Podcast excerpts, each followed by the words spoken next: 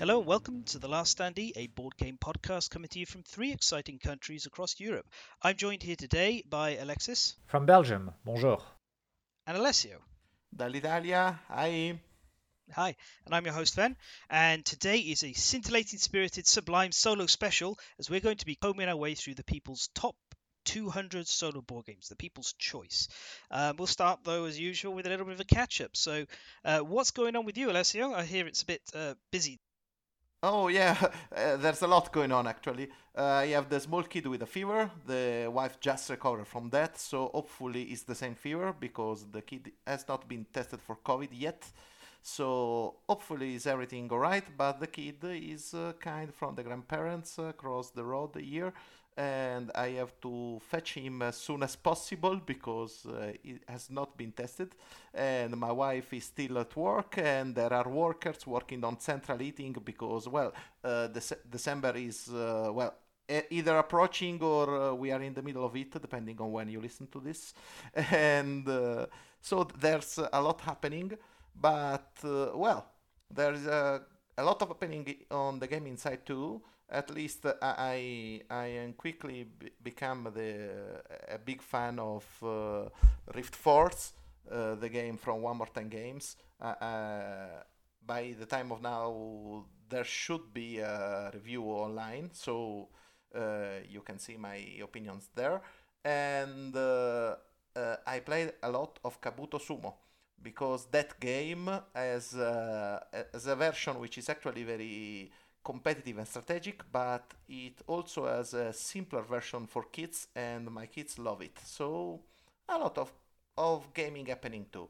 There's uh, CoraQuest kind of approaching in EU, so that's another good news, and that's that basically wraps the the week. What about you, Alexis? Uh, what about me? Well, very good news, uh, unrelated to, to board games, but I, I got a new job. Woohoo! Yeah, I'll be starting very soon, which is pretty pretty fun. Uh, it's good after uh, a year of unemployment due to COVID. Oh, oh, oh I, I have to just chime in and say that this is not good for the podcast because we we, we won't have the episode edited anymore. So Oh yeah, no, I, I'll still be able to do the to do the editing. Um, I'll I'll have uh, I'll have plenty plenty of free time, so still good things. Yeah, Alexis is in such huge demand that he was able to set his own terms, and one of them was, "I still want some time to do this stupid podcast that doesn't really generate anything and costs me time and aggro and grief, but I do the editing." So they went, "Yeah, Yeah. no, we we need you, so yes, whatever you need." I actually mentioned my uh, the the last Standee in my interview uh, and and spun it as a as a very positive thing regarding my my character and my Hey, uh, oh, my skills. spun it as a very Whoa. positive thing. You don't need to spin it. I, I already like when we discussed this previously. I was like, you do all the editing. That is like something quite big. I mean, it's a whole lot of things you got to organize and think about things. You got to take stuff from a whole bunch of people, including some people who just they've recorded an entirely blank track for a whole episode. You know, and you have to deal with that. it, it, it's I- a thing that happened. Yeah. I, I I've also um I've also uh, played on the fact that um uh how do you call that again um uh, game mechanic uh, science um the, the the the study of like how a game functions and how a game is, is organized I, I spun it a, the thing that I I was deeply interested in and that that plays onto my uh my duties that I will have as a a process analyst which is you know interesting, fun. Uh, I'll I'll see if it's a good job or if it crushes my soul. Uh, more on that later. Uh, I've I've also done something that I cannot talk about uh, right now, but uh, in a few episodes maybe there will be a, a mystery information about a, a game that we can talk about for now. So Ooh. yeah, Well, ac- actually, I, I have the same yeah. information too, and I think it's kind of the same game. and I, I'm pretty sure that Fan has also a lot of information regarding that. So uh, lo- lots of mysteries in a, a future episode of The Last Standee. Ooh. And Fan, uh, what about you? Well, I think the biggest news is today was the first snowfall of the year here. It's still sticking around a little bit. Cool. So, yep, that's um, it's a bit earlier than it was last year, I think. Uh, but you know, obviously, we don't have the worst of it coming until January, February, and last year March and April. Mm, So Hmm. springtime snow. We'll have to see what happens this time. um, I have just received my copy of Furnace, um, Oh. the board game. Yep. Yep, which uh, um, I, I I don't know what the person designing the insert was thinking. Um, it's got some lovely slots to hold all the wooden tokens, and then just these horribly oversized wells for everything else, apart from the cards. So it's like they went, we want this for the cards, leave room for if they sleeve them. Nice. We want the discs here, and then do whatever you like for the rest. Just make some like things. Uh, so I can see there. I can see why on Board Game Geek there's a guide about cutting furnaces box size down, even though it's to me I'm like, why would you chop up a box? Oh, that, that, that was the guide from uh, W. Eric Martin, right? Yes, yes, Yeah. is, yeah, yeah, yeah. I, I cli- clicked on it because the same reason you slow down when you're going past a car crash. You kind of want to look and go, do I know anyone involved? No. is it nasty? Kind of. I mean, I get what he's doing, and it's it is. It, I totally understand why you would cut down furnace because there's not even like there's room for expansions within the box because they filled everything up with air underneath the insert. So, and uh, yeah, just before we started, I was complaining about the excess plastic in War Chest Siege, which arrived today. Just yeah, I mean, literally everything's going out of that and straight into the main War Chest box because there's room for it. And then I got this nice looking fake book that I don't know. Maybe I'll uh, I'll put the keys to Ecto One in there or something. You know, someone can find it years later next to my mold collection. Um, uh, I've been playing a fair bit of Architects of West Kingdom and the other West Kingdom series, but I'll talk about those later, not to bury the lead. Um, and I just just got um, from my local stockist uh, a few more magic cards. I found they had a bunch of um, staples for Commander very cheap because they support more standard play in the local area. So when things fall off, they just have them like, please buy these. So I bought some cards that will never be printed again for, uh, as they say, pennies on the pound. Wow. oh. Yeah, And- nothing, nothing super fancy. Not going to blow you away. It's not like when I opened my first ever booster pack since like 2012 and opened a mana uh, crypt, which I did. Um, that's 140 to 160 euro card. Um, and I had the immediate problem of like, oh, this is worth a lot. Oh, this is really good in Commander.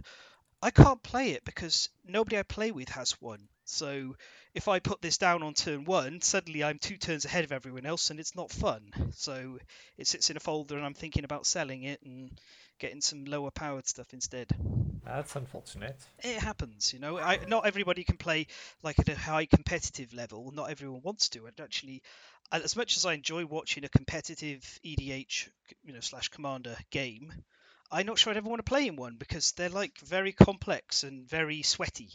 A lot of tryharding. Um, I'm not super into tryharding in board games. I'm more into the narrative, which might come to a surprise to some people, but you know, yeah. Uh, that's basically it, really. Um, apart from that, it's just been same old, uh, usual. Just kind of we're having to plan and plot plan for the winter because obviously it, we're on an island. Um, it's not as like our our heating comes not from like a central heating system. We have to um, burn wood for part of it. Uh, birch wood is the wood of choice because it's clean burning and It hot nice. burning. It smells nice, uh, and it's fast growing, and it's sustainably produced in the local area.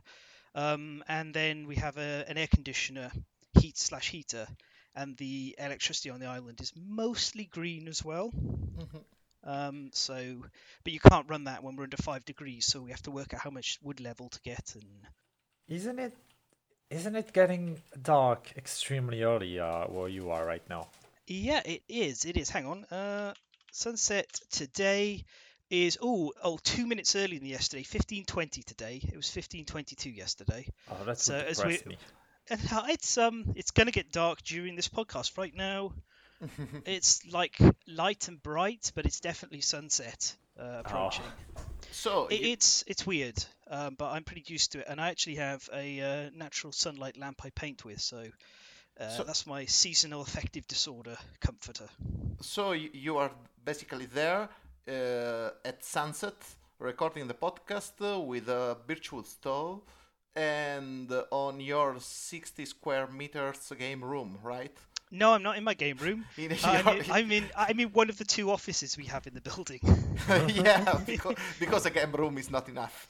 Yeah, well, if I if I recorded in the game room, which is a sloped attic, um, uh, like full extent of the house room, uh, the acoustics would be terrible. So if any if any of you is going to visit Sweden, uh, drop an email to Fan. Uh, he will And you and there. and, and and as a notoriously antisocial individual, I will promptly ignore it and apologize months later when you say why didn't you respond because that would make me feel very awkward. The- don't, We do- we do have a guest hunting house. Down, No, Don't, go hunting down podcasters. no, no. Um, well, what was it? Um, uh, the professor from Tolarian Community College, when he was like starting out, he used to still be a tenured professor. Um, I think, I think I can't remember Boston maybe or somewhere like that. But was, he, he was he was on the registry for the um, for the staff, and so he was just sort of beginning. And a couple of fans like looked him up and searched all of like the American uh, registries and found him and just turned up when he was finishing like teaching for the day and they're like oh professor we love what you're doing um do you want to play like some commander with us? And he was like oh god no d- don't do this. I understand and appreciate like but this is really not not okay. Yeah, this is Yeah. this is kind of a Yeah. breach of uh, of privacy. Yeah yeah. He was like so no he, he- they, they brought some load of stuff and like they were like do you want to i think they wanted to draft commander with him and everything. And it's like i, I just finished working and i want to go home and this is after my job which is almost as bad as turning up on my doorstep. Yeah. you know run into somebody while they're walking around the streets and everything fantastic you know um, and get their signature then. But uh, otherwise not for me. I'm not like alessio. I can't just meet up with people and and have a have a game or something. Uh, freak out. It it needs to be uh, planned in advance. Everything plan everything yes yes absolutely uh hmm, I was gonna say yeah, but that's. I think that's enough nattering. Let's uh, let's get on into the main body of everything. So, every year, um, Board Game Geeks One Player Guild do a People's Choice. It used to be top hundred, but this year, I think it's this year they've done a top two hundred. Um, I'm not. Maybe I, I can't remember when they switched, but they, it's definitely bigger than it used to be. But that's not surprising. I think that they they switched just this year. Sorry. Yeah, Paul. no, no, I, that's what I thought as well. But I didn't want to sit here and click, click, click, and try and like double check my notes and be like, oh yeah, it was this. Um, apparently, 953 people voted this year. Um, so hey, look at us, solo board gamers. There are literally dozens of us. we matter. Uh, Um, Th- that's actually an increase uh, this year, right? Like, It they were like yeah. s- s- 600, 700 before. Yeah, yeah, it's like about 300 more people. There was 618 last time, so it is an increase. And I think part of that has been the COVID year has given people a chance to sit down and go, oh, actually, you know, solo board gaming can be a lot of fun. Um, and like for myself, I find video gaming solo can be quite stressful. Um, I was playing Deep Rock Galactic yesterday, just like for 15 minutes, and I was I went, you know what? I'll play a hazard level five mission. Sure, that's not going to be a problem at all. And it was the most stressful and sweaty 20 minutes I have dealt with uh, playing as the scout and having to grapple around the entire map while a horde of glyphids chased after me. And I was like, I'm not doing this again. This is no, this is not relaxing. this is Uh, not. Um, one thing that I I've noticed uh, in this uh, in this list is that a lot of those games, I wouldn't. I'm, I'm not sure I would qualify them as being uh, solo games. Yeah. I, th- a lot of those are games that are primarily multiplayer but Mm. can be played solo. Like for example, a Kingdom Death or Gloomhaven can be Yeah. played solo, but I I, I don't think I would ever mention them as solo games. Well, well, well, well. Actually, I have to say I usually vote here. I didn't vote this year because I was most inter- most interested in the results actually. But uh, I, I am part of the one player guild, and uh, it happens that uh, actually hardcore solo gamers are more interested in the solo variant of the multiplayer games than the actual solo games. I think a lot of solo games we have uh, we have talked about in our uh, podcast uh, all lie around uh, 100 110 position here. I, I, I've I can think of a lot of really really good uh, solo game primarily made as solo games. I can't think of that many good multiplayer game that actually that function is uh, better as a solo game than as a multiplayer one. I've got five of them sitting on my desk right now, and the only reason I'm not going to say the names of them is because they're in the list. oh yeah, I, I, I can think of I can think of one exactly, uh, and it's definitely going to come out. It, it's one uh, where you, you play in a submarine, and we'll probably talk about it later. Yeah, that one though, I would say that yes, a purely solo solo game, I'd say. But uh, I, I would say it's uh it, it has a multiplayer mode, but the solo mode game is a lot more fleshed out, yeah, yeah, which is which is what uh, uh makes it a better solo game. definitely, absolutely. Uh, we should stop being vague about it and uh, Yeah. start uh, start going out. Yeah. So the the idea is we're kind of just gonna there's because there's 200 games we can't do what some people have managed to do and sit down for several hours and talk about each and every single one. Partly because I haven't played all of these. If it's got a heavy war theme in it, I've probably not played it because that's not really my jam. Honestly, the only way to go through all of them would do would be to do um uh, a version of the Pokemon rap, but with uh, board game board game names. Oh dear. Yes, indeed. So the first like 150, we're gonna just like mention some notable things that were like, ooh, that game, yeah, this game, and then we're gonna look at the top 50, but maybe not in massive amounts of detail until we get nearer the end. And there may be some that we're just gonna be like either skipping entirely because none of us have played it, or we're just like, oh well, it's okay. Yeah, um, I haven't played it solo. I played it multi. Yeah. So, for example, I was very surprised to see it in 199 Etherfields, which, um, I, I love the theme of this game, and but I I love the miniatures. uh, But this has been a game that I've just consistently heard people always be like. There's a but every time they have something to say about Etherfields. There's always a but following with it. So I was surprised. I mean, it's it's exactly number two uh one nine nine. So you know, I it, it it might it might be the reason why it's the the the, the smallest number of that two hundred list. uh, it's like an Awaken Realms games. Uh, so you basically have a perfectible game which has a great narrative. Yeah, I, I think looking at the stats that they've got on the page, um, because they list like average vote and number of voters and everything. This this is a new entry for 2021, um, and it seems to be heavily weighted by a few people who are like, "This is I really like this," because it, it even got a number one vote out Yep. of, so which suggests to me that there's a some serious fans who absolutely loved it, and it's just managed to dip it into the bottom of this. I'll be surprised if it's here next year.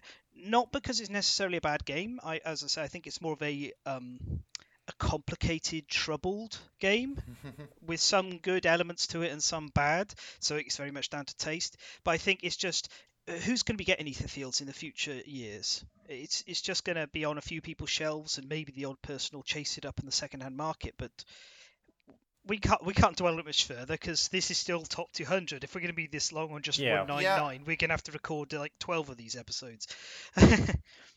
yeah, because I, I want to get onto 196. This is Shadows of Brimstone, like all of Shadows of Brimstone. Um, I gotta say, this is basically a Warhammer Quest reskin with cowboys on the top. There are differences in the system. Okay, I'm not knocking it. I own this game. I just wanted to mention it because I'm still annoyed that when all my board games got shipped over, my brother forgot, in quotations, to send these over and still hasn't confirmed whether he has them or not in his possession. So I don't even know if they got lost while being shipped, Oh, which no. I doubt. So so I, I'm looking at this now. I really wanted to write about Shadows of Brimstone because it's a hot mess. Like it's fun, but it's that same kind of crazy fun that Darklight and Warhammer Quest give you, where it's just sometimes you're like, why does the system? Why do you have to be this way? Why are you doing this to me? you could be better. And other times you're just having so much fun.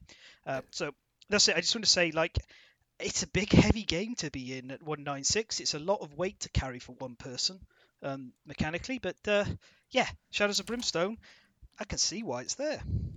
Okay, I want to say one quick thing about 195, which is Iron Elm, which is a very weird solo game because it's uh, on the Game Crafter, which, i- i- if you don't know, it's a website when you can craft an entire game starting from components and you can put it on sale and stuff like that.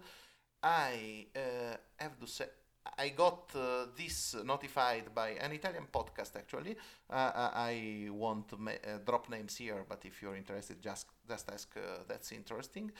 It's a very cool dungeon crawler.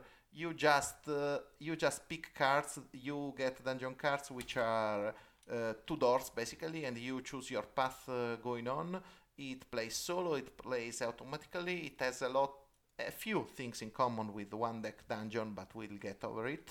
And uh, it's a very very fun game for actually the, the small cost and the fact that this is basically an indie production. The the, the, artwork is is uh, naive, is kind of very si- simple, but it does its work. So i- it's very fun, and, and I'm happy that it is listed in this list because just being there and just being five position ahead of uh, uh, Etherfields, it's a great achievement for this game. So kudos to them. I never heard of it, so Mm. Yeah. Yep. Um, I'll say 193 very quickly. That's Roads and Boats. Um, its inclusion on this list means I'm finally going to pull the trigger and get a copy of it. I've been I'm in an iron about this forever because it's a Splotter game and they're not cheap. Uh, but um, I'm going to get it.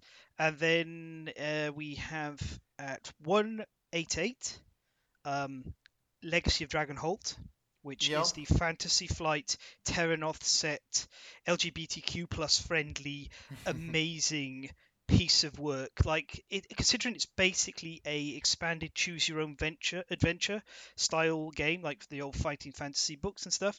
It's Oh. so replayable. There's so many different things going on, uh, lots of different paths, and your characters really do matter in where the story goes. Uh, it's it's you can play it with multiple players as well. Um, it's originally designed like as a party decision making kind of cover lots of skills together sort of game. I've played through the whole campaign, um, and because I'm a terrible person, I ma- whenever it's my turn to make decisions, I made bad decisions, and we didn't get a very good ending, and it's all on me for that. But I would do it again. Um, and Red Rising, which I would that appears at 186, and I'd just like to say to that.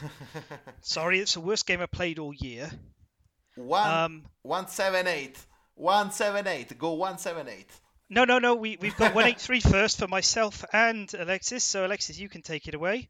um, I I've yet to to sink a lot of hours into it, but it's Bloodborne the board game, uh, which I, i it's a lot of fun. It's it's basically sort of a, a Warhammer Quest inspired uh, type game, but it has some extremely fun mechanic to cover the trick weapon of the the Bloodborne uh, game, and I think it's really really ingenious in a in a lot of ways. And its main problem for me is that the game uh, has a time limit and it's too fast, and you are forced to always move forward.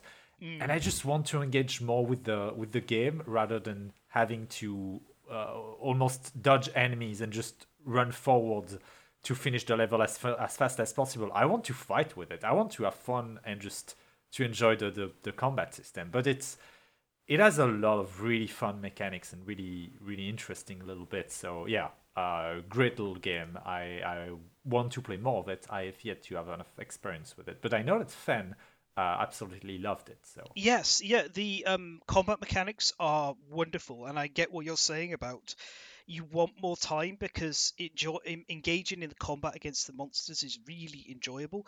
This has been a great puzzle one player. It's been a wonderful like um, cooperative experience two player.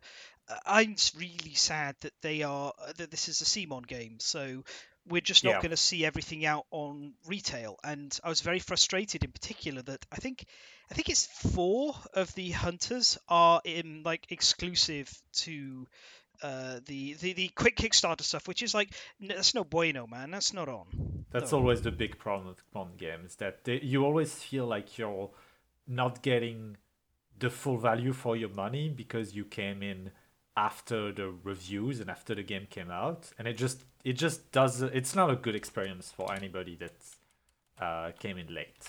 Yeah, yeah, it's a shame. It's it's a superb game though. i really hope to see the mechanics come back in something else in the future because that whole card-based combat um, and the flipping of weapons is super cool. I think people who know me know I'm a fan of if you do something with a card, do something on the back, and if you're flipping back and forth between those, I'm very excited. Yes. Yes. Um, I'm not going to talk in detail about it because its older uh, relative appears on the list, but at 181 is Jump Drive, um, which is an excellent introduction to the Race for the Galaxy uh, system and has a nice like solo campaign that you can play. Um, so that's great. Oh. And then uh, we've got number 178 Yeah. which is which is of course board game uh, was it board game circle jerk's favorite game patchwork Yes. yeah, ma- maybe we, we will have time to talk about this, but uh, this is uh, a great filler game, and it's uh, one versus one game which has a great, which has a great, decent, very good solo mode. It's a lot interesting, and uh, well, uh, it's actually my favorite game from Uwe Rosenberg. So that's it. yeah yeah it's it's it's a very popular two player game it's a hell of a meme within the reddit community um, i'm not sure if any of them listen to us but if you ever do you know keep doing what you're doing because it cracks me up uh, this one is kind of falling. It was 66 in 2019. It's 162. It's 178. So it's maybe people are preferring it actually as a two-player game rather than a one-player game. Um, yeah, we'll have to see how it goes. Th- there's probably also the fact that there are more options today. So hmm hmm Um, just above it is Mini Rogue, which is a game I can't talk about because I can't manage to get my hands on a copy, and I really want to. I love the name, I love the concept, uh, but I can't talk about it at all. There, there's 168, which is Tiny Towns, and we won't talk about it anyway. So But uh, Tiny Towns is the very best pod, uh, you know, uh, ga- board game that's ever been on this podcast. And if you uh, haven't listened to the episode where I talk about Tiny Towns, you should go back and listen to it. You'll find it. Don't worry, it's not listed in any of the episode names, but it is in there. oh, uh, so, so I shouldn't tell them the number now. Absolutely not. No, that's No. a hidden Easter egg for them to locate. Fenn's review of Tiny Towns. L- less less than 10. um, uh, 173, there's a game I keep meaning to get on the table, which is Orleans. Uh, I I haven't have played it. it yet. I really want to play it. I've got it, but getting to it is uh, it's taking time to get there. Um, and then High Frontier for All, which we're not going to talk talk about much on this podcast um, because the it turns out that the designer's not exactly the best person in the world, but the game is is very good. It's the only one I own from him. It's the only one I will keep. Um, the map is gorgeous. He's he's well known for sealioning, which you can Google if you want to find out what that's Hmm. about. Um, and then I think at the nice, well, nice part two, number one six nine is Australia, which Alexis Yeah. wanted to talk about briefly. I, I, I just w- wanted to mention I've yet to play the game. I have no idea if it's good or not, but it reminded me that um, Shelf Stories mentioned it in, in a, a video that they, they posted recently, and it's a great video. And I would uh, use the, the the position of Australia as a 169 as an excuse for people to ch- go check up um, Shelf Stories, which is a YouTube channel that talks about board game, and that episode on, on it was was pretty fun. Uh, it's on our Discord in the um, board game section.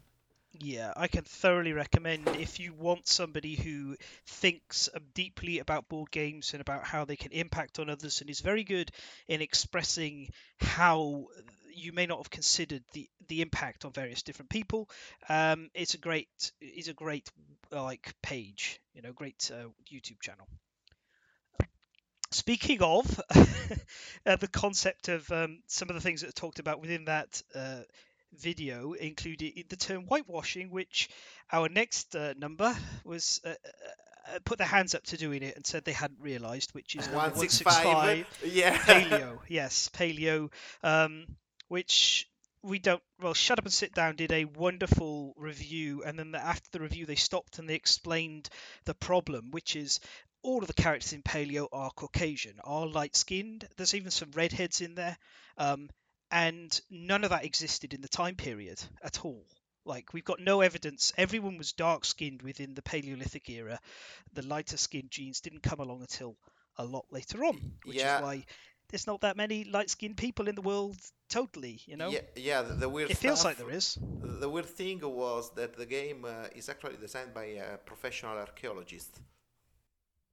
Yeah, but they, they, they very maturely put their hands up and said they were working so hard to include a spread of gender and covering that that they weren't paying attention.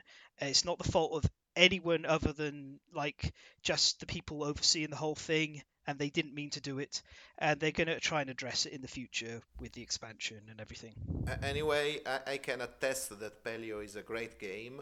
It plays a lot modular, and that's super cool because uh, actually you it uh, boosts its longevity basically, and uh, it's very very good. I, I played it uh, exclusively solo. I I can see the appeal in playing it with uh, many people, but since it is uh, not a game the wife likes, uh, it will probably wait for a bit more. But Mm, I, I, game. I could s- I could say it plays pretty well with um, younger younger gamers. It's fairly accessible to get into because the concepts, as long as you're Yeah. operating the bits and pieces, um, they can easily decide, oh, I'm going to search this, I'm not going to search this. As long as they're at that point where they can take how punishing Paleo likes to be at times.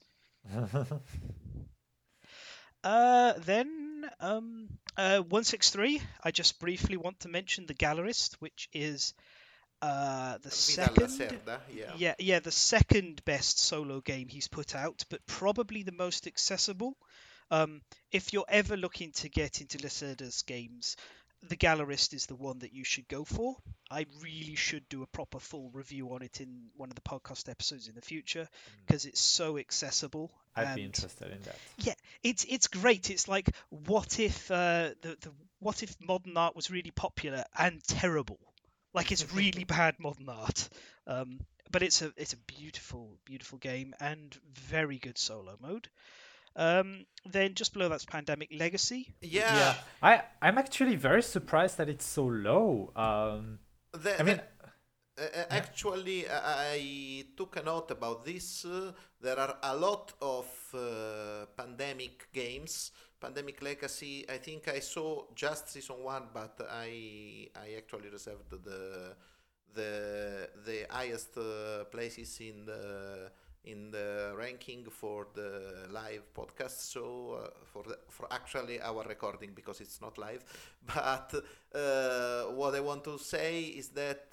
Uh, pandemic uh, mode, uh, pandemic game mode is actually very good for solo. There are a lot of pandemic games. Number 200 is a one is a pandemic.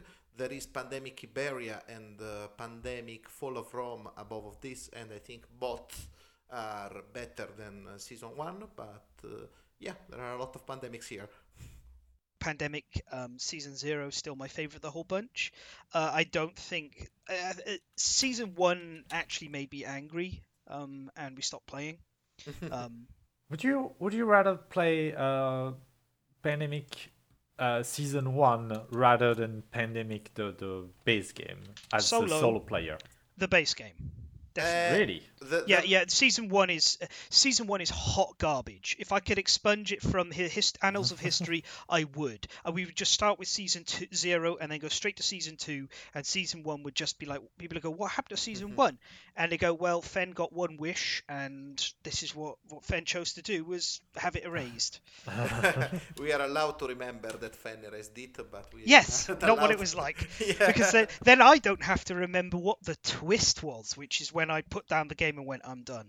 well, Um, I think that by the time it was out, it was actually a good pandemic because uh, I I agree with Alexis that Pandemic Legacy is a, all Pandemic Legacy games are funnier than uh, their uh, regular versions, except maybe Pandemic Fall of Rome, which I loved. But uh, uh, I have to say, as a solo gamer, uh, a lot of the fun in destroying stuff, taking decisions, and uh, attaching stickers and changing something forever is kind of wasted with just one people, well, well, with just one person, because well, uh, w- with whom are you sharing this? Yeah, I mean, you can't have the fun of turning up for one game of Risk, Levis- uh, Risk Legacy, winning and naming one of the towns on the map forever Big Chungus, and then knowing that everybody's going to have to play future games with Big Chungus being one of the important objectives that they've got to go for, which I did, and I would not, I would not take it back. Um, you you know I I had a lot of fun with Risk Legacy. I actually uh, thought it it's uh, it should be remembered a lot more than it is. mm. Well, it did, it did pave the way, so. You know, a few a few entry down we have parks which is another great Yeah. um, But but but but we got ones in the middle in between. oh yes, I'm sorry. Uh, there's On Mars, which is another Lacerda game, which I'm waiting for the expansion for pure cooperative play and solo play before I get into it. And I can't go anywhere without briefly saying at 156 there's Super Skill Pinball 4Cade, which is Oh. really good. And I am somebody who used to live with someone who owned his own pinball machine. And as a consequence, I love pinball there's because when you don't have to pay to play, it's amazing fun. you it's know, a lot of fun yeah there's an entire pinball machine subgenre on board games. I think uh, in the last year I saw three games. Uh, I think I saw a recension. Uh, I, I think I saw a review on Space Biff like uh, two months ago about two different pinball games. There are a lot Yeah. of them. I, I'm not following them, but there's a culture about them. I I would recommend, if nothing else, watching um, Tom's uh, Shut Up and Sit Down review of Super Pinball, and he really nails like how well they've done in translating it from the physical action to the board game. So yeah, uh, there's also Set a Watch at 149, Yeah, which I'm waiting for. So still and Le Havre, yeah, Le Havre at 148, which I used to own and I sold, and every once in a while I think, you know, I kind of miss Le Havre. And then I look at my notes from when I was playing it, I'm like, maybe I shouldn't get it again. um, it's not my favorite Uwe game, but the artwork and the setting always, I'm always like, ooh. And then now we've got Parks. Yeah, one yes which is which is a game that i would say is as good solo as it is uh, multiplayer which is very hard to do design wise but this one just works so well yeah. Yeah. um, it's it's a beautiful game we've talked about it a lot so Yes, we have. We have. We we've talked about it in a podcast episode, so we won't dwell on it here. But yeah, solo, fantastic. Um, Castles of Burgundy. That game, 144. yeah, yeah. one four four. That game is. I bought the app to try and get into learning to play this game, and I cannot get past the tutorial in the app. It is so frustrating. Uh, Castles of Burgundy, the board game as well, looks. It's kind of not pretty. Um, Yeah. But I've really got to play it because I, I've seen people play it. uh, They have an immensely fun time, and it looks great. And I'm like, come on, come on, just, just come on, Fen, just, just, it's okay, just open the box, just play Yeah, it. And yeah. I'm like, "Mm, no, um, I, no, I've got other things I could do right now. I'm gonna go rake the leaves. I, I I think I saw a video review of Castle of Burgundy one once, which said, uh, "Okay, open the box. Hey, here, have some points." So roll the dice. Here, have some points. Uh, flip the rule book. Here, have some points. You do points Ooh. with everything. so I, th- I think more games should give people points for interacting with the rule. book. no, that, that doesn't happen actually. I, but it's uh, it's a game which gives you points for everything, and it's kind of a bit of messy because you are supposed to be competitive about it. So I think that. Uh, uh, having it as a solo game is actually an enhancement of on the concept of the game because uh, you are just trying to beat your score and that's Nothing wrong with probably- that. yeah Yeah. Um, Legends of Andor is at 139. I believe Kara's going to talk about that sometime in the future because she really enjoyed it. So I'll be looking forward to hearing we, about we it. will probably touch back to that one. Um, oh, Blackout Hong Kong is a game I keep considering and then not getting. Uh, just just before that, there's a Yeah. Thunderbolt a- a- uh, Apache leader, uh, which is an extremely dull war game about planes and helicopters and all types of weird uh, militaristic stuff. I have not played that one specifically, but I've played another game by that same um, company and if you if you like military stuff and you're ready to to read hundreds of pages of rules and try to get into that mindset it can be very uh, really fun uh, we're not going to go uh, too much uh, deep into that one but it's it's fun for uh, a certain t- uh, type of people Yeah.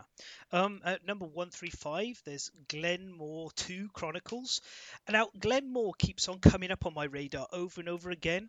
And every time I see that it's Glenmore 2, and I'm like, but I don't know what happened in the first one. but where's Glenmore 1 it's basically unavailable anymore I, I know it doesn't matter. It's just it's a war. I can't get myself to play Glenmore 2 without But- playing Glenmore 1. but but uh, glenmore 2 is basically uh, glenmore 1 with a few models, so you, you can play it without the modules and have basically the same experience i have to say glenmore 1 is probably the better game because it's okay like Oh. it is now, now your argument's fallen apart because you were like, yeah, yeah, yeah, you, don't need it. You just need Glenmore 2. And you made it sound like Glenmore second edition. I was like, ooh, yeah. And then Yeah. Glenmore one's better, and I'm back down to, yeah all right, what's exactly next? Move on. I, I understand 133 freedom Oh, yeah? yes, Yeah. yes. Mhm. That's another Grail game because it's actually hard to come by, at least here in Italy. But it, it's a game we, which talks about the slavery period in the US, and you are trying to free slaves from various plantations and bring them to the north while trying to escape the slavers. It's uh, it's a beautiful game. It's a gut punch to play. You actually uh, it makes you make sacrifices to say of someone to save someone else uh, and uh, it's a very compelling game with a very compelling topic so it's a recommendation uh, even just for the historical for, for the historical relevance but it's Yeah. also a good game It is. It's a very good game. and My recommendation is to the people who publish it, get it back in print. This one's important. yeah hmm Uh, 132, we've got Cla- Clans of Caledonia, which suffers from the Glenmore effect, for me at least, where I'm like, I haven't played Glenmore 1 yet. How can I play Clans of Caledonia? Even though I know they're not the least bit related, but for some reason, uh, I'm gonna, I'm gonna, I'm gonna play one of them. I'm gonna play one of them in 2022. Definitely. That's that's my goal for next year. i have 127 the lost expedition we Uh, well, well, you see, I we can talk about that in a moment. Uh, we're definitely going to talk about it quite a bit. But two before it is a game that I almost talked about on the podcast on numerous occasions, and it is the most dull-looking box you can possibly see. yes my eyes my eyes already glo- uh, glaze over Yes, yeah. So Newton is actually a delight. It is a basically worker placement kind of card engine building game filled with more beige than your stomach could ever manage. Even if you spent your whole life eating beige, you would still not have enough room to fit all of the beige within this game. But it turns out this game is a phenomenal game, especially played solo. It's so interesting. The puzzle ch- shifts and changes constantly. You're moving around multiple different tracks, you're collecting books in an exciting fashion which I, I normally wouldn't say. I do collect books, but I don't think they're exciting. They're just pretty. Um, it, it, yes, like if you're at all curious about the brown box with the green apple on it and the name of the dead dude on the top, give it a go. Because yeah, Newton is like very good, especially solo. Um, and yeah, let's get on to it. Uh, number one two seven. Yeah, you reviewed it. Uh, yeah, the Lost Expedition. Uh, and and you highly recommend it. Yeah, yeah. Well, it's Peer Sylvester. You know. Yeah, I, I, all yes, all you- his games are great. every one of his games is great. This one's quite different to many of the others he makes as well, which is nice. And yeah, it's tight, it's difficult. The expansions, which I didn't talk about in my written review because I wasn't talking, I didn't write about in my written written review. Um, are are really good. They mix things up in a whole bunch of different ways as well, and it's so cheap. It's it's so cheap for how pretty it is. Like there's just no reason to not own it. Yeah, it's basically a very hard hunt phase of Kingdom Death, basically. Be- better Yeah. than, yeah. So- Yep, definitely better than they. I, I reckon if, if, if Mr. Poots had played uh, had played this, then he would have had a better hunt phase out of the gate.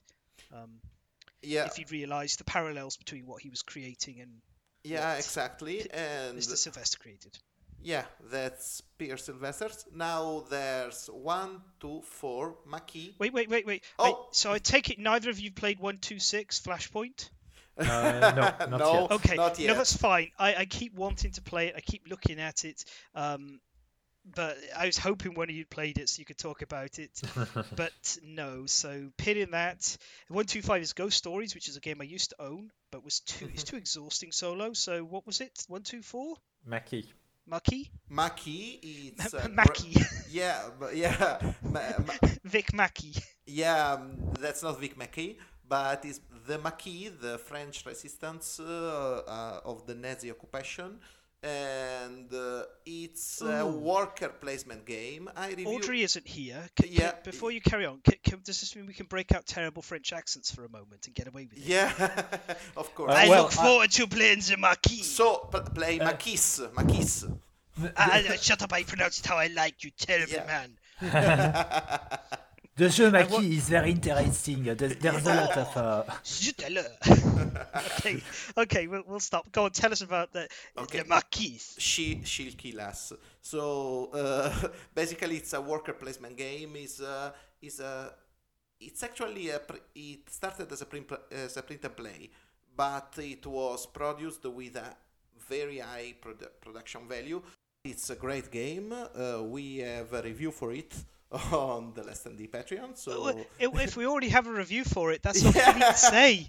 We're trying to get through these to get to the top 50. We're on Yeah. one, two, three now. Sherlock Holmes Consulting Detective, in my opinion, better Oh. played with your partner two player. Yeah. It's really good though, and there's tons of them. Then we go straight on to uh, what uh, 120, which is Flamme Rouge, which we talked about before on the podcast. So sling that one away. yeah, one one eight. So Uh, Battle one- Bros. 117, 118. Oh, go. Okay, 118. Burgle Bros. Yes, we talked about that on the podcast. And 117, Calico on the podcast. Yeah, Rapid too. fire round. Unbroken, 116 on the podcast. I'm. I, I, I'm going to do, get a very uh, long sigh because I've yet to receive it still. But uh, in any case, I'm very happy to see it that high and on the list for a game that that's basically a brand new uh, creator or just slipping into uh, into so high. Next- 114 is Sword and Sorcery, which I own and I need to talk about in the future in detail, but there's tons of content. You could be playing it for a year, and some people say Madara made it irrelevant. For me, Sword and Sorcery makes Madara kind of irrelevant, but we'll talk about that in the future. Uh, Um, 110 we have Star Realm, but maybe that's jumping too high. Uh, Star Realm, which is an amazing uh, competitive uh, drafting game, really really fun. Uh, highly recommended for people to to try it. 105 we have Barrage, which Uh, is a, ga- a game about managing da- a dam uh, uh, overflowing with with uh, mechanical components and a lot of stuff. It's a very brainy game. It's very interesting, more into in the multiplayer than solo, in my opinion. But solo automa actually plays uh, very smooth. So Yeah, it's not a crazy automa it's a good automa and a good one to start with yeah, it's on my list of games um, that I want to get, but I have to wait for it to become in stock in Sweden. Then there's 103, Raiders of the North Sea, which is the best of the North Sea trilogy. This is not the only time you're going to see a board game from Shem Phillips on this list, because for some reason, uh, uh, Garphill games do really good solo games. But um, it, it, that is, uh, it's it's like Shipwrights of the North Sea. I only own it because there's a trilogy and you play all three games. Otherwise, Shipwrights is not a very good deck drafting game. But then Explorers of the North Sea is a nice pickup and delivery game with a good solo mode, um, and we may we're going to see a variant of it in the future. And Raiders of the North Sea is the best one of the bunch where Shem really starts to like grow into his role as designing games and make something pretty good, but he gets better. 101 okay. Because Railroad Ink and 98 welcome to are two very good solo roll and write games. Uh, actually not not necessarily solo but uh, they can are fully playable solo which are very relaxing very fun and very cool as puzzles. And uh, uh, for those uh, you can actually play them uh, anytime you want on board game arena. A couple of them is not premium too so they're actually recommended and able to try at any time you want. When are you getting your board game arena merchandise? They said they'd hook you up for all the Yeah, advertising you give them. yeah, I, I, I'll try to remember friends. yeah. yeah, so Railroad Ink, the great thing about that as well is you can literally chuck any YouTube video on of somebody playing Railroad Ink and play against them.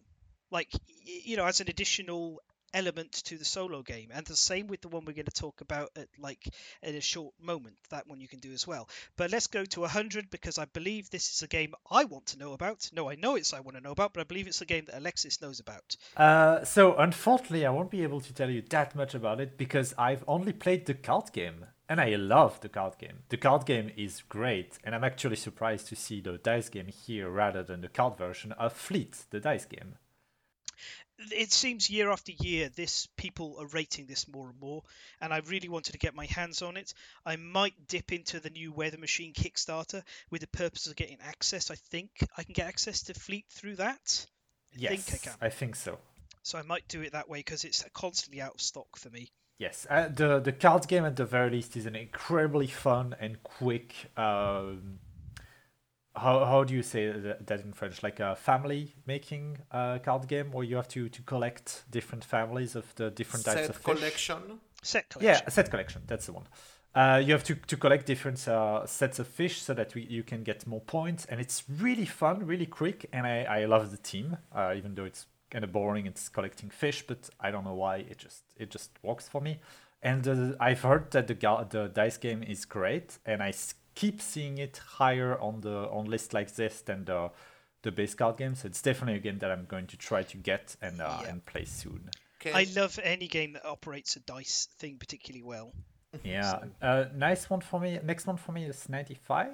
Well, um, there's a brief mention of Cascadia, which I keep regretting more and more that I didn't back the Kickstarter for. Oh, They've had hit after hit after hit. These these guys have been just knocking it out of the park. Um, Flat Out Games, that is, I should say. Uh, they did they, did Calico. Um, they Yeah. do Verdant um, and uh, Cascadia, and Cascadia's just been going up and up. And I was just like, oh, it's another like placing tiles type thing with tokens, and I didn't get it. But luckily, from what I've gathered, there's not much extra you get from having a Kickstarter copy compared to a normal one, so just get it in retail. Fine. Mhm. And then 98 was Welcome to Blank, your Yeah. name here, um, which is great. Uh, Really yet to enjoyable. play it. Yeah. Uh, it's, a, it's a nice little flip and write where you draw cards instead. It's got some good fun wrinkles to it. And uh, 95 is Hostage Negotiator. We talked Which about Yes. it. We- Talked Yeah. about on the podcast. I we thoroughly about, recommend it. I'm actually surprised not to see the legacy version, which is even uh, more fun as a solo player. It's, I've it's rolling everything it. together under one entry on the list. Ah, So if you actually look at the um, rankings, it's been falling, um, interestingly, but Ah. uh, and had a bigger fall this year. I've um, I've liked it a, a lot, uh, the the legacy version as far as I played it. So Yeah. pretty fun. And, Yep. and there's number 88, which is Coffee Roaster. And uh, Mhm. this is cool because, well, it's uh, Japanese design, so you have basically an essential game with tight decision making. And that's cool. Actually, you have a lot of options uh, in Coffee Roaster, and you can make, like, I think, uh, 30 different kinds of coffee. yeah. Yeah. uh, Yeah. Uh, as an Italian, I'm sure that you enjoy this a lot. Yeah, it's actually kind of. I, I'm not a good coffee roaster, so uh, not not a good cos- coffee roaster myself. I prefer to make espressos uh, with uh, already uh, roasted beans, but uh, Yeah. mo- utmost respect for the activity, which is great. Yeah, you see, on the start, you know, on the deck of the Enterprise, Alessio would turn to the captain and go, "Damn it, Jim! I'm a coffee drinker, not a coffee maker."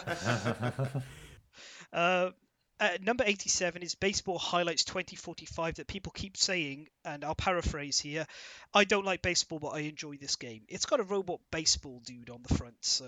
I'm I'm going to assume that you still need to like baseball a little bit to enjoy a game like this.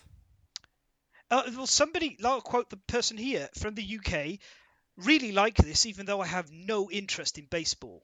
Well, maybe. I maybe love need this one, even though. I have minus one interest in baseball.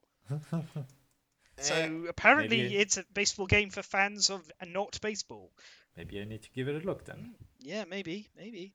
Uh, then there's that. That's pretty, pretty clever at 85. Ganz Um, schön clever. yes, yes. Uh, Elder is- Sign at 84, which I very much enjoy. Although Yes. my copy got destroyed by coffee, uh, so I tend I now play the app version only. It it was labeled as the better alternative to Arkham Horror Final Hour. I still prefer the resolution mechanisms of Arkham Horror Final Hour, but it's a great game, yes. I just like rolling dice. It feels very Cthulhu to roll dice and fail horribly. Uh, that's perfect. Um, Space Empires 4X appears at 83, a game I keep thinking about talking about on the podcast, but it would need a lot more people to play it because it's big. I- I. I, want to to give it a Space try, Empires so. 4X. Hmm. I think it's the best 4X game ever Well, released. Yeah, I'd be yeah, down so to, to give it a try with you then. Maybe, yeah. Uh, Horrified at 81, which Uh, uh, is very good. Love Yeah. the cover. I haven't tried it yet. Uh, it's it's very light, accessible, uh, almost you know pandemic-y, but not. You know, so you've got point-to-point movement, and you've got vet two monsters at any given time, so that mixes up the game a lot. And they've even released the American Monsters version. Uh, I can just I can recommend it if you can get it cheaply. It's it's great. Uh, and then number 80, I believe we have.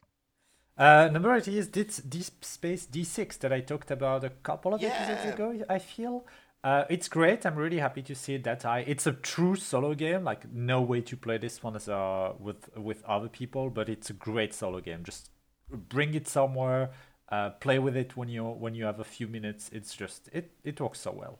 And Yeah. my notes stop here, so I don't have any contributions up up to the top Uh, 50. That's the all next right. one for me is 75. Yeah, there's 78. I want to briefly just say Street Masters is fantastic, but super hard to get your hands on. Ah, okay. Um, uh, Isle of Cats, I'm going to be talking about next year when the Kickstarter delivers the expansion and all the extra pieces.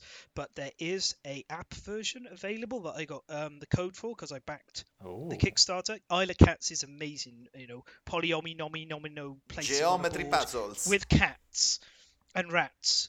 It's a cat Okay. placement game. Yes, it is. It's got a nice number of different versions as well to make sure it's accessible to um, to younger players, which is great. the the next one then is 75. uh, that's Agricola, yeah. Okay. Yeah, I, I I'm actually surprised that um that to see Agricola rather than Caverna. We need to to talk about it some days. Uh, I I just heard my um uh, someone ringing at my doorstep, so I'll be right back. You can continue. There, there's a lot of dissing between Agricola and uh, Caverna fans. So, w- which one is the better? Which one Caverna. is the yeah? Uh, I kind of like it because it's a bit more modern and it's not Yeah. insanely punishing. But I've played over 120 solo games of Agricola, and I prefer Caverna. O- o- of course it's Or, or actually the one after it, Hallertau. I think is yeah. Hallertau, yeah. Yeah, Uh, although neither of those would top my list of Uwe Rosenberg solo games. Actually, the, the good thing about Agricola is that, uh, well, I, I don't, I don't know if I'm supposed to say this, but it's on Board Game Arena, so you can play it. You, you're the one rolling in those big board game arena bucks, so go ahead, why not? Um, at 72, we've got Root, which we've talked about on the podcast, and yeah, the Clockworks still continue to impress. Like, yeah. I agree. The Clockwork version 2.0 is great. And then at 71, Lacerda's best solo game, in my opinion, is Kanban EV, the car manufacturing game all about making a car, but really you're scored on how good an employee you are under the Kanban system. So it doesn't matter what you're making. It could have been cupcakes, it could have been anything. Just blag it and impress, impress, impress. And I'm back. Um, It's a great game. And 70 is the game that I consistently fail to get anyone on this podcast to play so we can talk about it. Maybe you'll join in now. At number 70, Xia Legends of a Drift System. Oh. I've Oh, been point. I've literally been pointing at my monitor, prodding it. Yes, this is amazing solo. It's amazing two player. It's amazing three player, four player, five player. However many players you can fit in the game, it's always good. Well, that's good to know. I need to need to give it a try someday. Yep. uh, Uh, we got I- Terraforming Mars Ares, which uh, is a bit of a controversy. I don't think anyone's played it here, have they? No. It's number 69 I've though, not. which is nice. And then at 68 is Alessio's pet project. uh, yes, but I don't have this note, so tell me what is Uh, this? Descent. oh, the Uh. Legend of the Dark. Yeah, th- this is a great solo game. Uh, actually, is an app-driven game, so it's perfect for solo. I- the only thing is, is that it's a table log, but uh, it's very fun to play. You can play it solo to ended, solo for ended, solo any way you like. Um, don't listen to people who- say that the game is overly easy. Uh, it's true if you play for players, uh, it's overly easy for the fo- first four uh, ga- uh, quests, but after that difficulty ramps up a bit, and then you get to the end of the game where difficulty ramps ramps up a lot. So it eventually will be a thought bone to. And I think there's someone which is frantically searching uh, his desk for a stapler. So I don't know what's happening there. Tho- those sounds will be cut by the time of the Yeah. editing, so nobody has No, keep no idea them. what you're talking about. There, there, I People was will just, think that you're crazy. I was just going to say that um, it it, uh, it sounds like uh, somebody is calling out play- people who go the game's too easy and saying, "Well, you gave up too quickly." I, I know you've not played the whole thing. I got you right there. You're on my board now. You're on my list. Call for you this year. Um, right behind that is Viscounts of West Kingdom, another Shem Phillips game, another amazing solo game. So woof, that's like yes. Do Keep we an eye out for everything that Shem Phillips and, and Garphill games do. Do we have the entire West Kingdoms here? Yeah, of course. Yeah.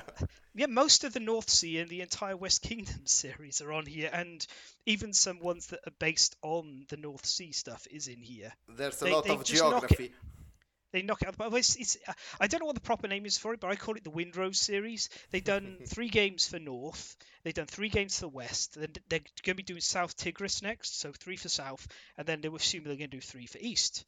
Um, so 12 board games total. Each one has, uh, like Tome Saga, a thing that lets you play all three games as a campaign. So maybe at the end of it all, they will give another box where you play all 12 games as a continuous campaign through each of the different campaign things. Who knows? Like, we'll find out. Um, there's Journey of uh, Lord of the Rings: Journey to Middle Earth at 64, which I've heard mixed things about, but overall positive. I've not yet touched. Yep. Uh, Midara is at 63, I, which I'm actually surprised that it's there and surprised Hmm. that it has already a rating for 2020 and 2019. I don't think Hmm. that it was out two years ago, was it? I don't know either, but it is it is climbing. Like it it um, dipped down out to the top 200 in 2020, and it's up to 63 now. So clearly, a lot. Of, maybe people who were rating it originally were those playing a prototype, or I'm not sure. Maybe. Or, or, mm, Uh, yeah, maybe a um, demo or something. Yeah. yeah, possibly. Uh, Tapestry's at 62, which uh, is a really good game. It's just really good. So I had no idea the solo game was that well regarded. Uh, Mansions of Madness at 60, surprised, but then again, um, I mean, it doesn't really need Good more game. players. It is it's a nice app-driven exploration game that gives you the feel of of, of a, a Call of Cthulhu case. And Um, 59 is Gloom and Shadows of Kilforth, which is the best talisman style game in existence. It's amazing. yeah, it is be- so clever and beautiful, although some of the art's a bit tasteless. Because not uh, not even Talisman is a good Talisman game. So No, no. Talisman's a good Monopoly game. yeah, Yeah. Uh, Sentinels of the Multiverse is at 58. I got to be honest, I don't know how people are managing to play Sentinel single player. I, I get so overwhelmed with everything that needs to be handled and done, even when I play the app version. I love the game. I love the setting. I, I love like their knockoff collection of superheroes and supervillains. Um, but I don't. Yeah. Uh, we got It's a Wonderful World at 57. Uh, well deserved its its place. I think it's a great game. Uh, I have not to play, played uh, the solo version, but I can imagine that is a lot of fun. Yep. And then at number 56 is Architects of West Kingdom from Shem to Phillips. complete the West Kingdoms. This one, I'm going to briefly say, has amazing worker placement mechanics. When you put your workers on the board, they stay on the board. And as you play more, it builds up the location that you've played them at and makes that location stronger and more powerful. But other people can come in and capture those workers, taking them off the board, and then they can even chuck them in prison and get some money for doing it because the king doesn't want everyone loitering around. And it doesn't feel bad to the person it's happening to because they just need to go to prison and pull all of their guys back and that's the only way you recycle your workers so it's it's really interesting it's a clever mechanic and it lets people be mean without the person they're being mean to feel particularly bullied which is great 55's nemesis we talked about it We talked about it. Yeah. I'm surprised to say it that high, honestly. Uh, especially as a solo game because it has a lot of uh, moving pieces, and I would say that it's it's more fun by with multiple people. Yeah, but the, the comic book is smart, so I can see that it's uh, it's actually uh, a good uh, shout out to the I- mechanics. I'm surprised to see that high, but in opposite, I'm extremely surprised to see the next game so low. Well, I think it's an access, accessibility issue because if you look at the number of votes, it's 57 people voting on this. Uh, three people voted at number one, though. So this is Sleeping Gods. We have mentioned this in our previous episode. We're probably going to talk about this in some detail next year when we finally can organize everyone who's played it to be together in the same podcast. Um, the one after that is one which all three of us are a veteran of. Which is Kingdom Death, uh, which is consistently falling year after year but Yeah. not by a lot. And it's got 12 number one votes this year. I mean, uh, as always, I think that the people that really like it really liked it and will keep to liking it until they go to the grave Yes. because of the sunk cost fallacy. Well, to, I don't think it's necessarily sunk cost fallacy. To be fair, this is like another entry we're going to talk about near the top 10. It's very much a lifestyle game and it, it, it expands, and if you let it, you don't get to play anything else. Well, it's a Uh, it's a pretty dead lifestyle game. Right now, yes, but Right just now. just you wait. We we've got to believe I- that uh, sometime next year we're going to see this big shiny gambler's chest box. I'm going to accidentally step on my copy and put my foot through the lid and ruin its collectability.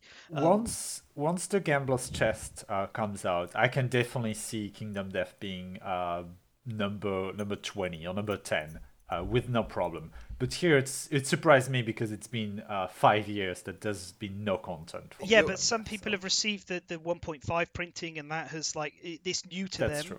And then there's going to be another wave of people who get the 1.6 printing, and that's going to be new to them. And there's people like us three who are sat there like, really, you've just discovered that, have you? You've learned that leather armor is good. Oh, do tell me more, Willy Wonka in the Chocolate Factory face. um, 52 is Space Hulk, Death Angel, amazing game. Yeah, Um, and now we've made it to the top 50. Al- Also, I just wanted But- to oh. finish something with Kingdom Death. I don't Oh, see sure. it as a solo game at all. Like, I think that it shouldn't be on a solo list. I think that if you're playing Kingdom Death solo, something terribly wrong has gone uh, with your. Hey, Uh, Hey, I'm Hey. playing solo. hey, hey, Yeah. I, I've, I know that I've the both played of you played Yes, solo. yeah, I played solo on stream. It- I actually it's- prefer playing solo physically as well. It's it's a different game. There's less of the so emergent much, stories. so many moving parts. I can't Yeah, keep track of everything. Sure, I find it fairly easy because how compartmentalized it is. But it uh, also, I used to like pour through people's like accounts Yeah. and records and everything for a living and pick out the interesting details and nail them for it. So yeah. All right. Um. So we'll get into the top 50 now, and that is number 50 is Hadrian's Wall, which um, I, I, I keep looking good. at this. Yeah. I've heard very good things. It's a Garphill Games game again. Different artist though, which um, I think actually holds it back a bit because people love, love the artwork for the West Kingdom stuff. Uh, Warp's Edge at 49. Oh. Hello. Yeah. Hey! Oh, hello, Audrey. Are you Ah. recording? Yes, I am. I have an opportunity to come say hi, so yeah. Wonderful. I'm here for the Hi, end of hello. the episode. Hello.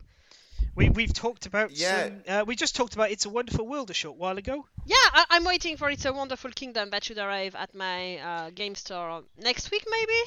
Have you, have you tried uh, It's a Wonderful World solo? Uh, I, solo wa- I wanted to, and I ended up not trying it yet. Ah, well, you'll be able to give us an opinion whenever you do, Yeah. I will. Because I'm I, curious I, about that. I, am going to take a stab that It's a Wonderful Kingdom will make it onto this list next year then. Oh yeah. Um, 48's One Deck Dungeon. Boom. Yeah! Great, We talked about solo it. game. We have, we have, absolutely. 47's one- and one of many legendaries that have made it onto this list. This is legendary a Marvel deck building game, probably higher than the others because of the license. Probably. I've not played any legendary game. Never have I. Uh, Onirim is at 45.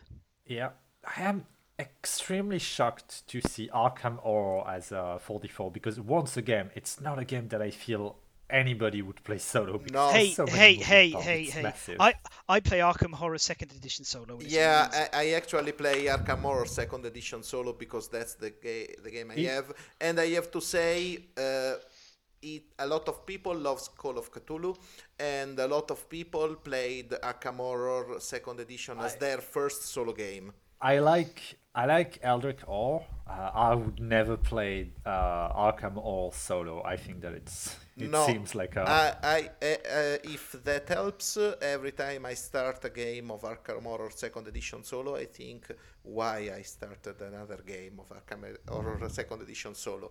It's a lot long with a lot of stuff happening for having the, the all the all the rush and all the cool parts in the last uh, half an hour.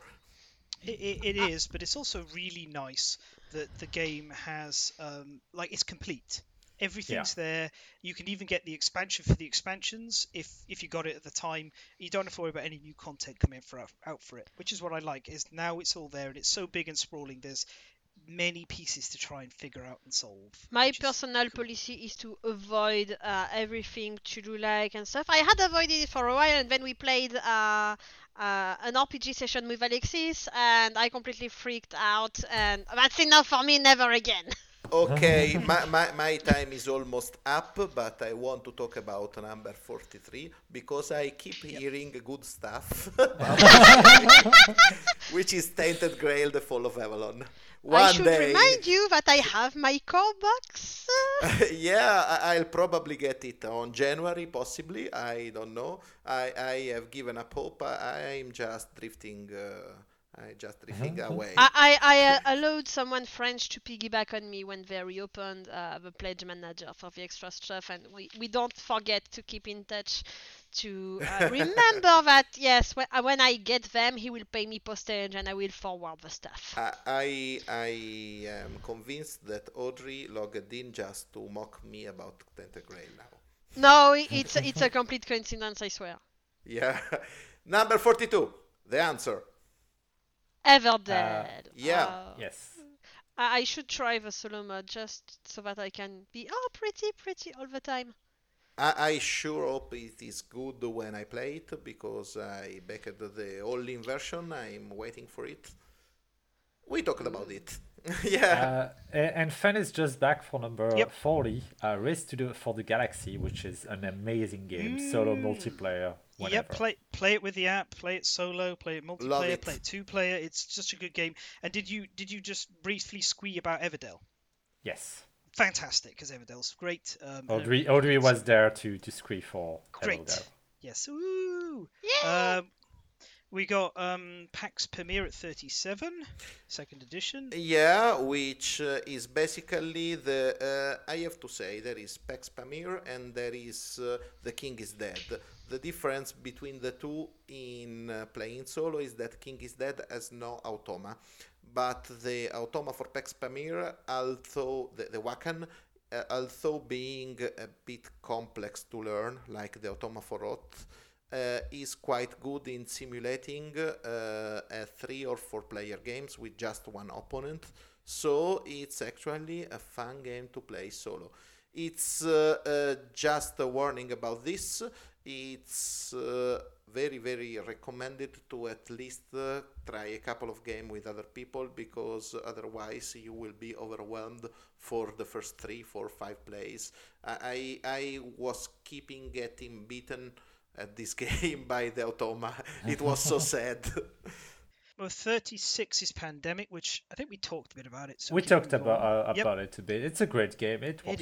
It works it well is. solo. I think that the legacy ones uh, work better uh, Pande- solo, but Uh, shout out to Pandemic Fall of Rome, which was uh, way lower in the ranking, but it was Pa- a great. Pandemic Fall of Rome is good as well. yeah, Yeah, um, Roll Player is 35. I think Yeah. I talked about that on the podcast. yeah, Uh, great. Uh, yeah. Maracaibo's at 34, which I have on my shelf and I keep meaning to play uh, to talk about. So I've, knowing that the solo game is so good is going to make learning easier.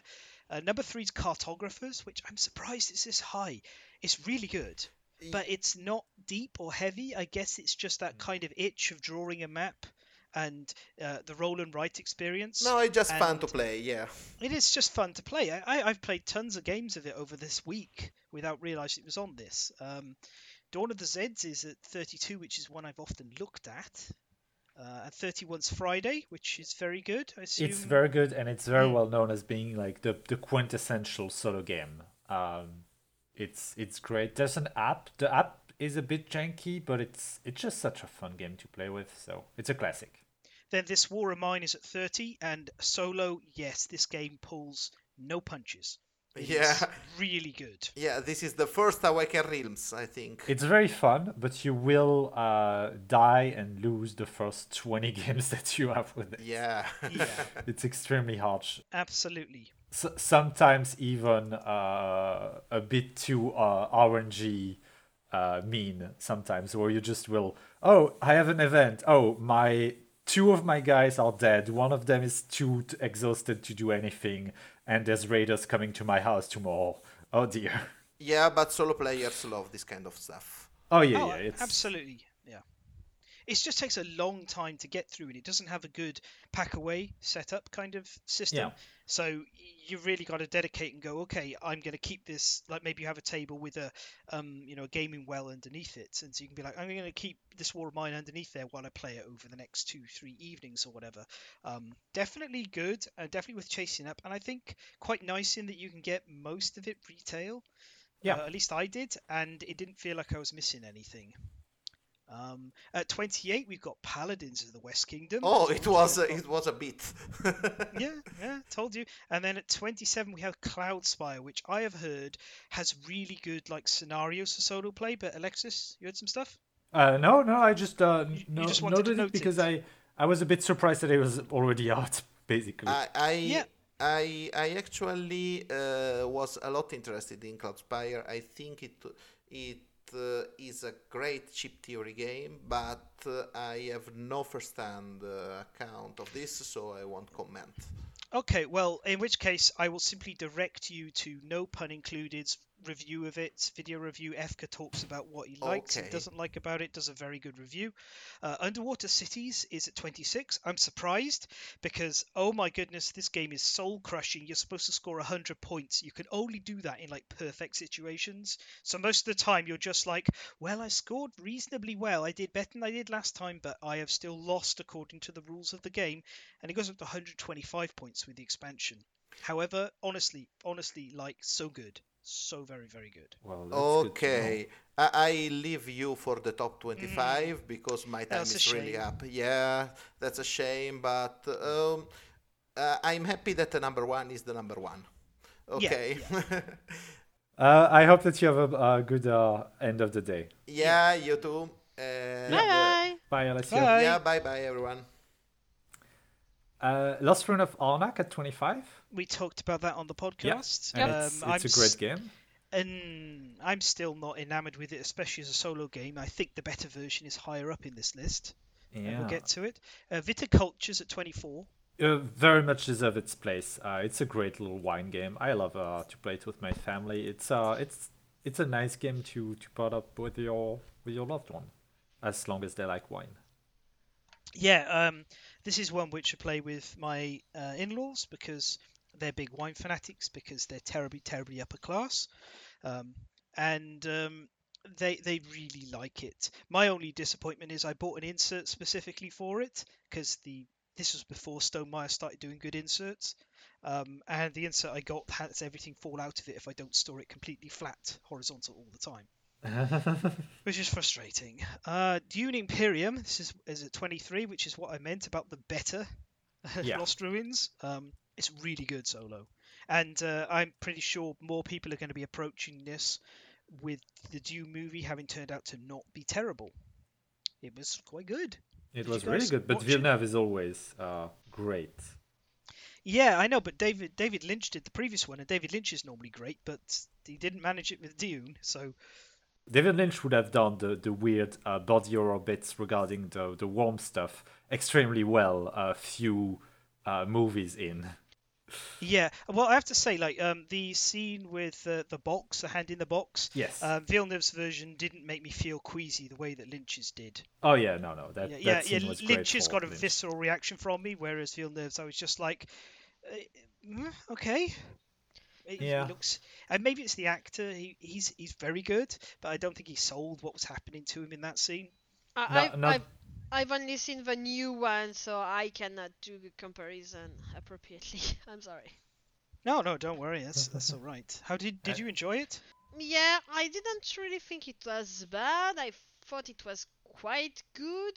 Yeah, there were a few things that were off here and there, but overall it was good.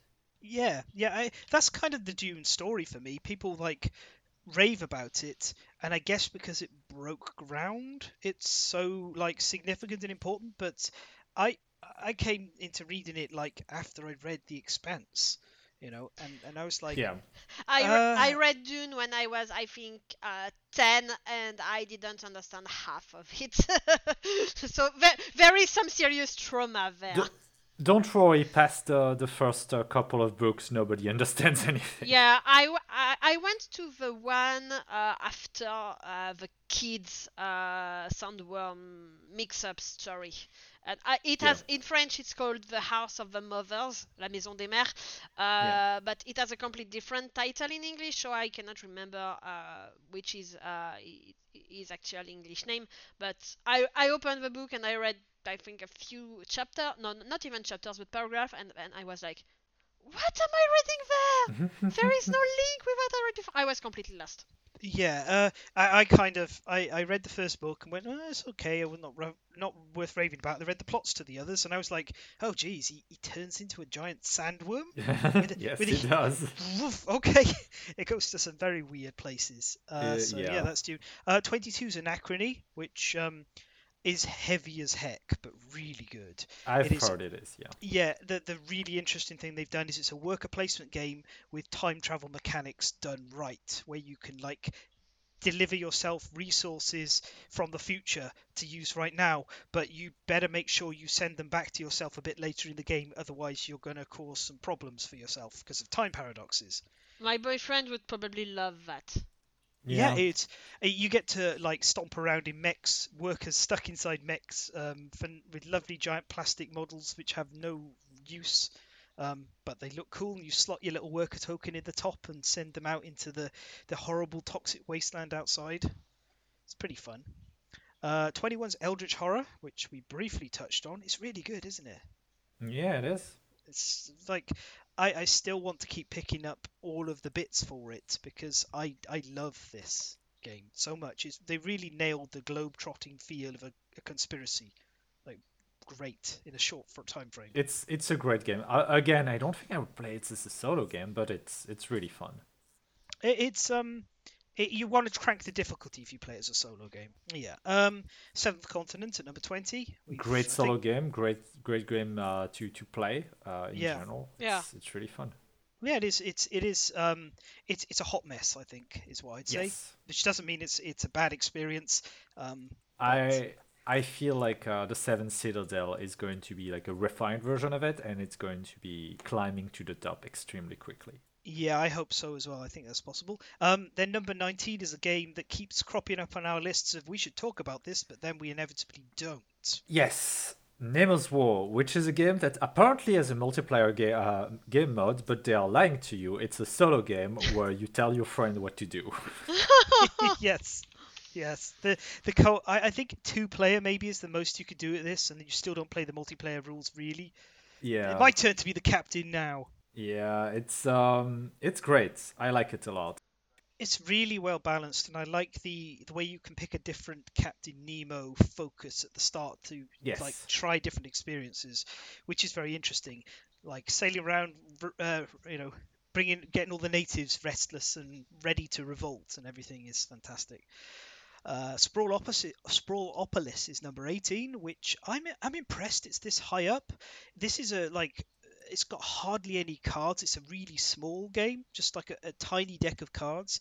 It's so densely packed in how they fitted everything onto these cards, and it's a great game. It's really good. But um, I, I prefer to play it cooperatively, so I'm surprised. Yet to to play it too. I, I recommend it, and it's so cheap to get. It's like not expensive at all. It's just it sells out really fast.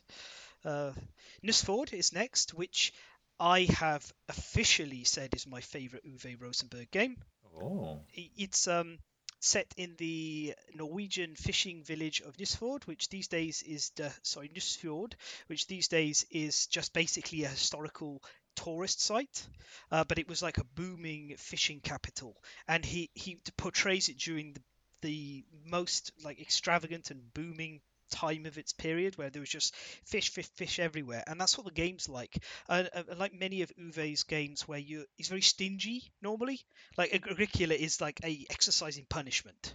You know you- you're constantly uh, trying to to race against everyone else and get that family enlarged before every, anyone else does. Nusfjord is just like hey do you like fish well, I hope you like fish because you're having some fish. And next turn, you're getting more fish. And the turn after that, you're getting even more fish until you've got so many fish, you're having to throw them away. And it's just, it's generous. And even the solo mode is so exciting and fun to play. Um, it's really good. Great game. next one. Alessio is unfortunately not there to rave about Wingspan. So we'll just say Wingspan's quite good. So yeah, that's great. And Pretty Imperium great. Classics. Alessio was going to talk a lot about this, I'm sure. Um, Uh, great game too.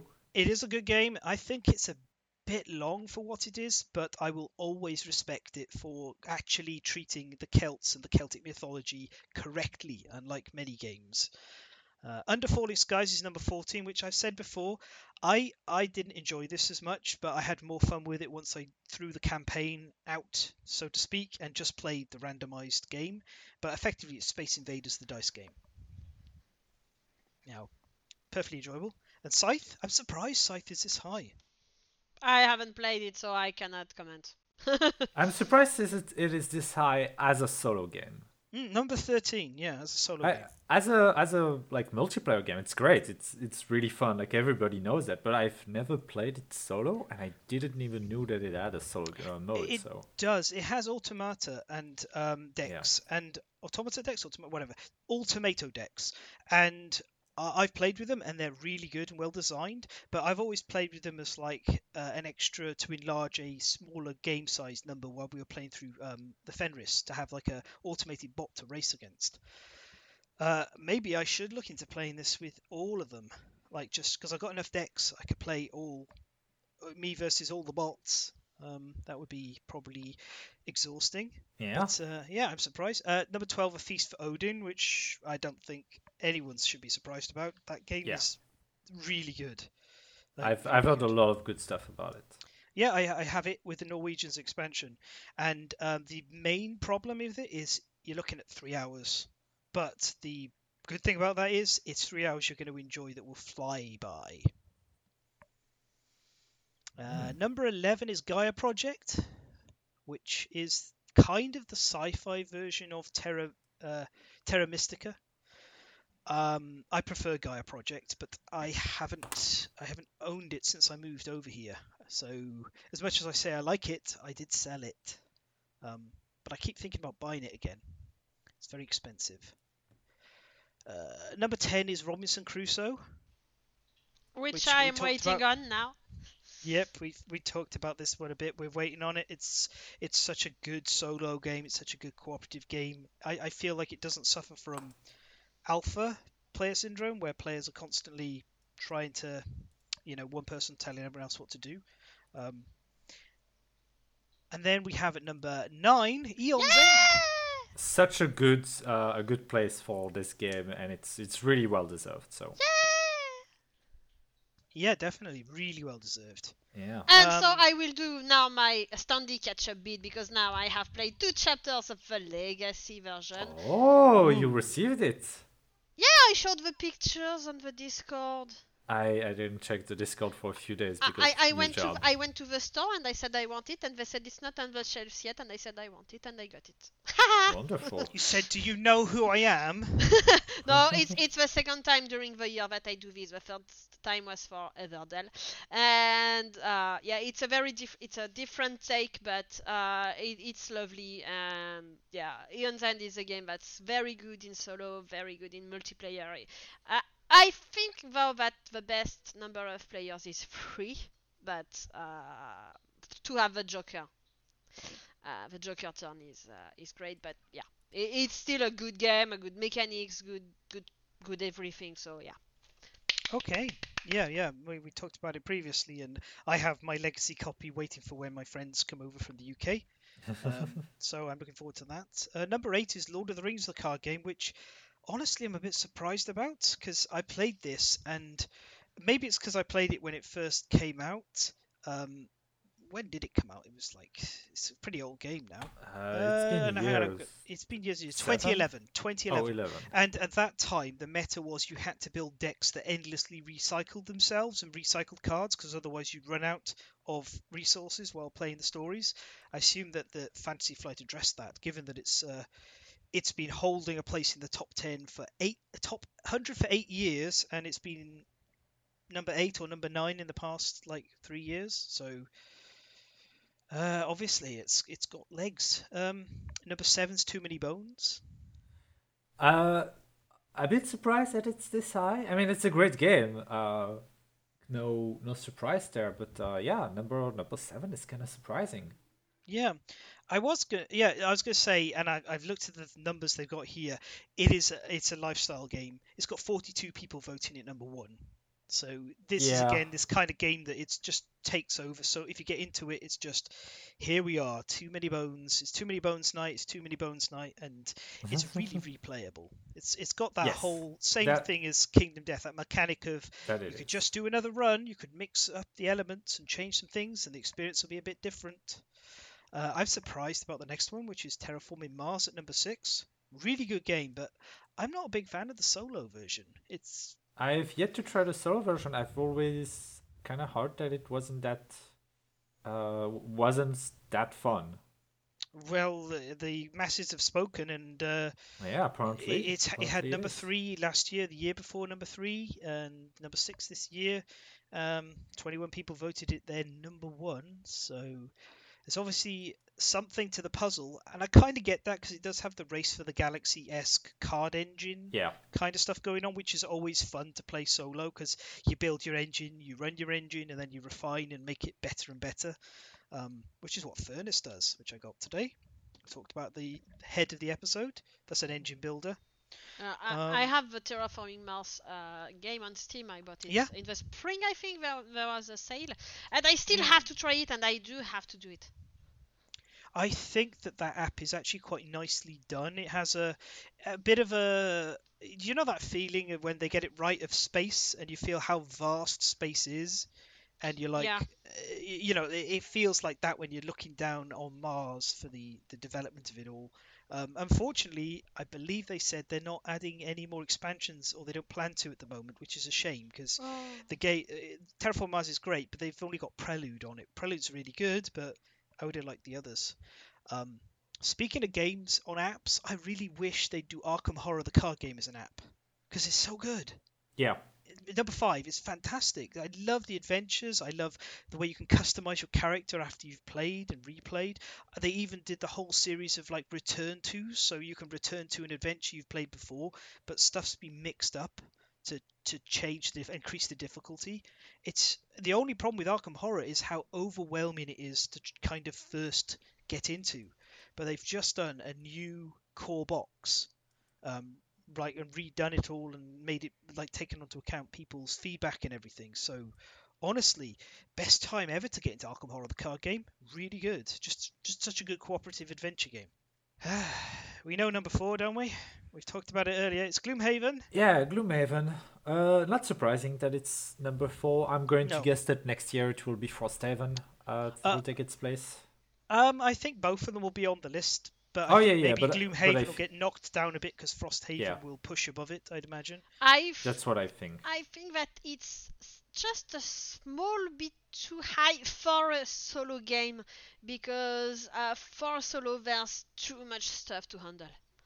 There is Yeah. a lot, yeah, definitely. It's it's definitely one for people who are okay playing a heavy game solo. Um, Yeah. I prefer playing it two player because you're doing so much operating the game that you kind of lose what's good Yeah. play wise, and being able to share that with someone else. Yeah, two or, or maybe three.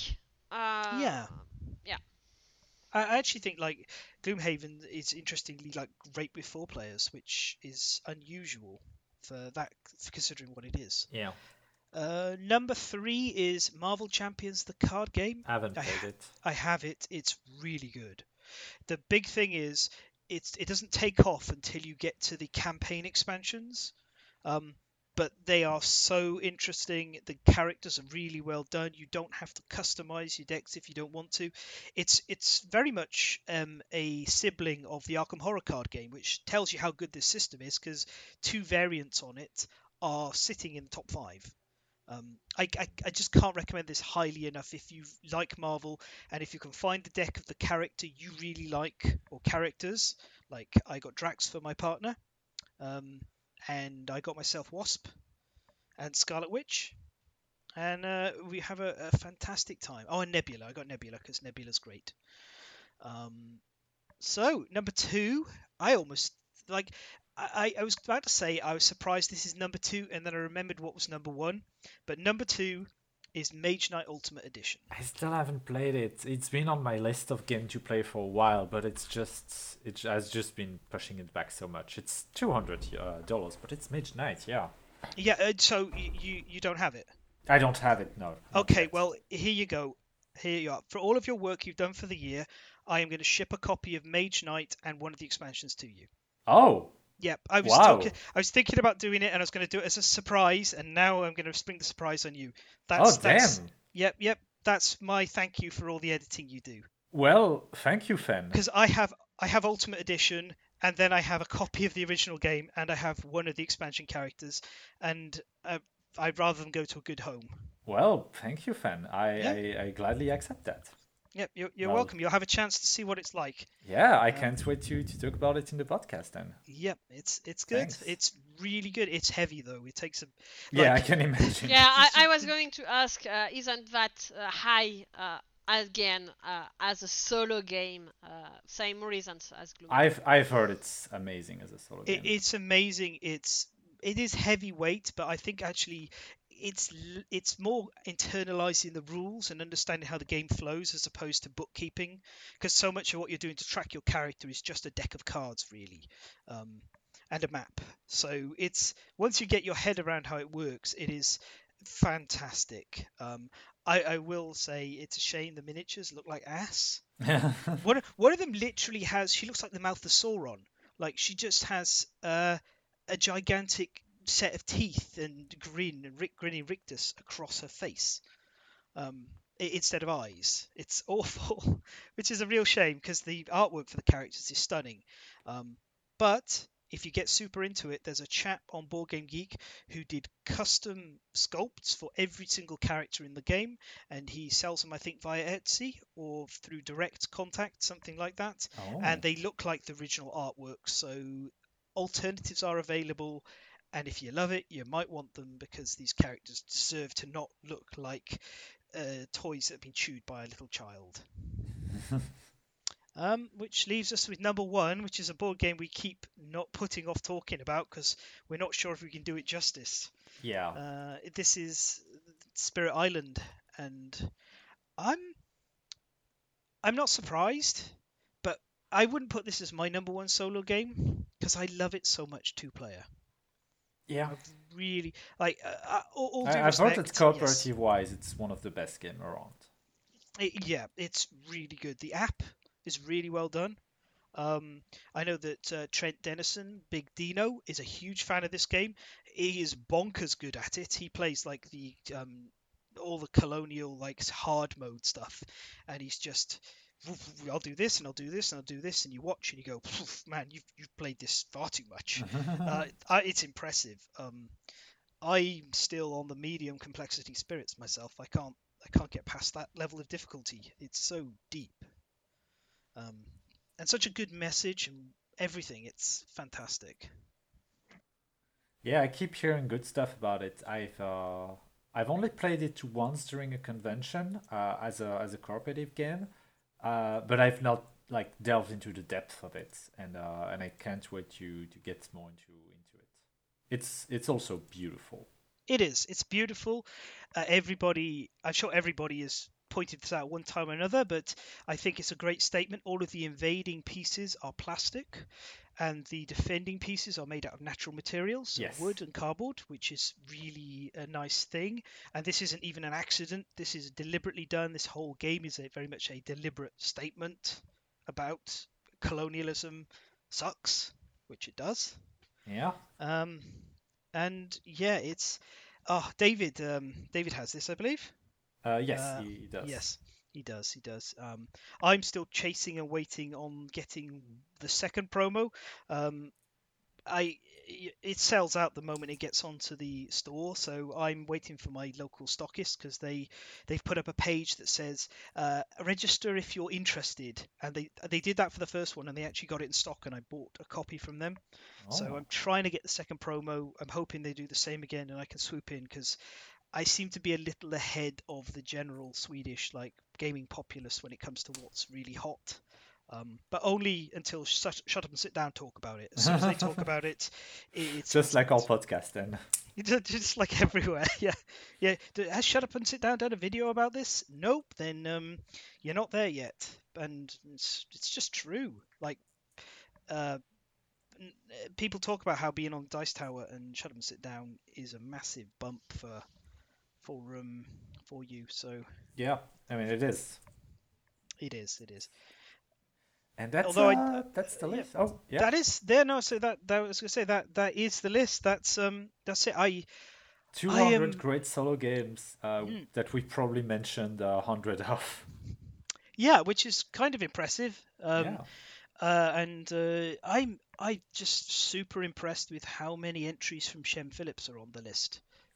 All right, so on that note, this is all we have time for in this episode. You can catch us over at www.patreon.com forward slash the last standee or as the last standee on Twitter. So until next time, we have been The Last Standee. And this is going to be the last goodbye from us until 2022. So we will return at the start of next year. We're going to take a little bit of a Christmas break. Uh, and as such, uh, it's goodbye from Alexis. Uh, from Belgium, au revoir. It's goodbye from Audrey. Bye bye. Uh, Alessio, who was here and has disappeared.